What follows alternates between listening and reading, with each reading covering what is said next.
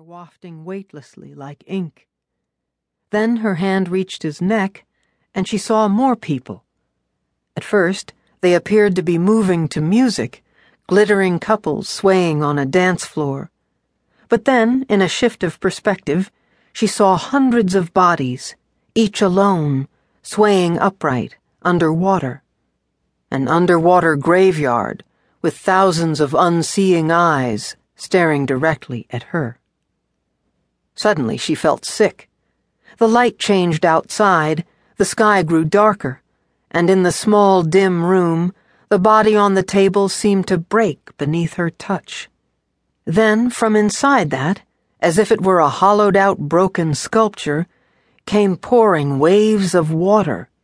She placed her hands on the man's back until she could not see the swaying bodies any longer. She took a breath. For the moment, there were no more visions. She was safe.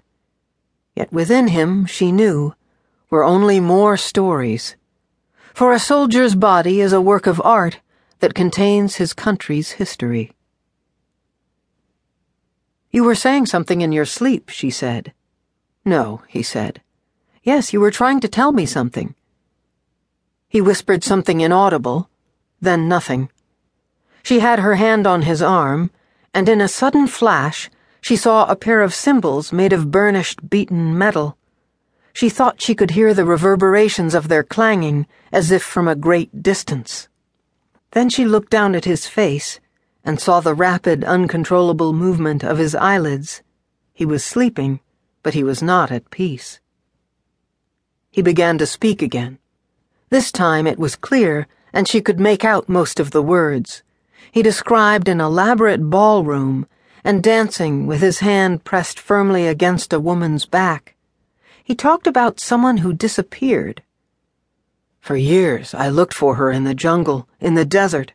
I saw her face on the body of a tiger. He opened his eyes, but he was still sleeping. She looked into those eyes, and they were shining, metallic. What was he trying to tell her? We died that night at Roseland. He said they fell in love because of the music. Count Basie was making his New York debut on Christmas Eve at the Roseland Ballroom.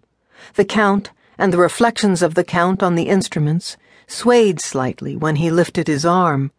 He turned in time to the beat, and his image danced along the line of brass so that although he was gracefully and confidently conducting his orchestra, he appeared to be imprisoned inside the music.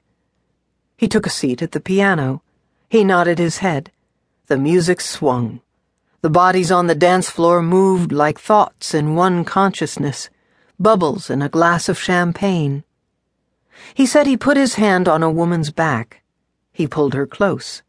When they danced, they danced slow and that's when he knew that the music would kill them both.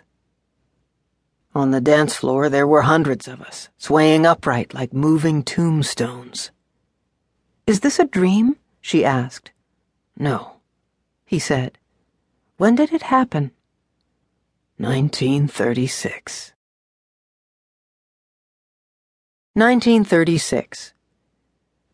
Joe lifted his black saxophone case with one hand, and with the other he picked up his brown leather suitcase.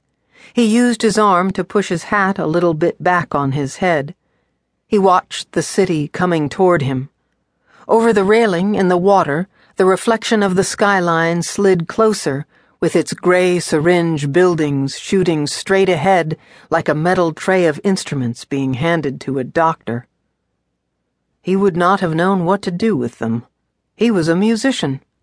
The boat pulled in lazily to the harbor, and the air tasted like salt and dirt and real silver. Across the green expanse of river, he saw a milling crowd. In that instant, he lived peacefully with the certain knowledge that he would be met with an embrace. His wife would be there. He couldn't help smiling. Someone's happy to be home, a stranger said to him. Welcome to New York City, Joe said. The sun was strong, although shrouded now and then by clouds, and he was hot in his best suit. When the ship finally pulled in, he saw the cumulus blow away to